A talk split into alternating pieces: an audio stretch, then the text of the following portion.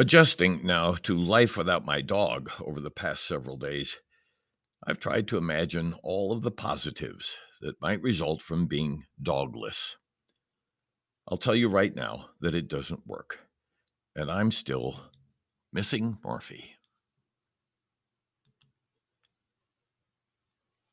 With the passing of our dog Murphy, I've been trying to come to terms with the loss of our great friend. So I decided to make a list of all the advantages that suddenly have come to light with the loss. Here are some of the pluses. Number one, no need to take the dog out in the evening. Number two, no snoring heard from the dog during the night. Number three, no need to buy chew bones for a morning treat. Number four, no need to let the dog out in the morning. Number five, no need to walk the dog in the morning. Number six, no need to fill a food dish twice each day. Number seven, no need to brush the dog. Number eight, no need to share bits of my sandwich while on long trips to Madeline Island. Number nine, no need to shut the garage door so that the dog won't get out. Number 10, no need to give out treats at noon or after dinner at night. Number 11, no need for that extra Christmas stocking on the mantle to be filled.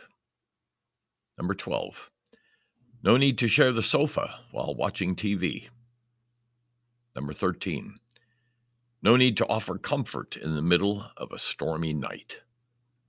Number 14. No brown eyes begging expectantly from under the dinner table. Number 15.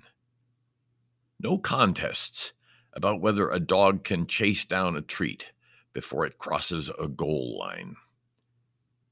Number 16 no barking when a visitor approaches our front door. Number 17. No chasing away the deer when they're munching on our yew trees. Number 18. No need for the polka dot blanket on my office sofa. Number 19. No need to identify special dog friendly motels during road trips. Number 20. No need to hurry in picking up food that has fallen to the floor. Number 21. No need for an extra good night before falling asleep. Number 22. No unnecessary expenses for things like dog treats or chew bones or squeaky toys. Number 23.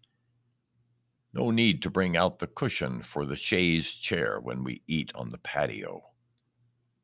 Number 24. No need for frequent stops on campus walks for students who want to pet our dog. Number 25. No need to shed tears when the dog is sick or worse you can see that there are quite a few advantages in the aftermath of our dog's passing. In fact, the list could be a veritable index of reasons not to have a dog in the first place. Personally, I submit to you that it is better considered as a list of many things that we are missing already as we adjust to life without Murphy.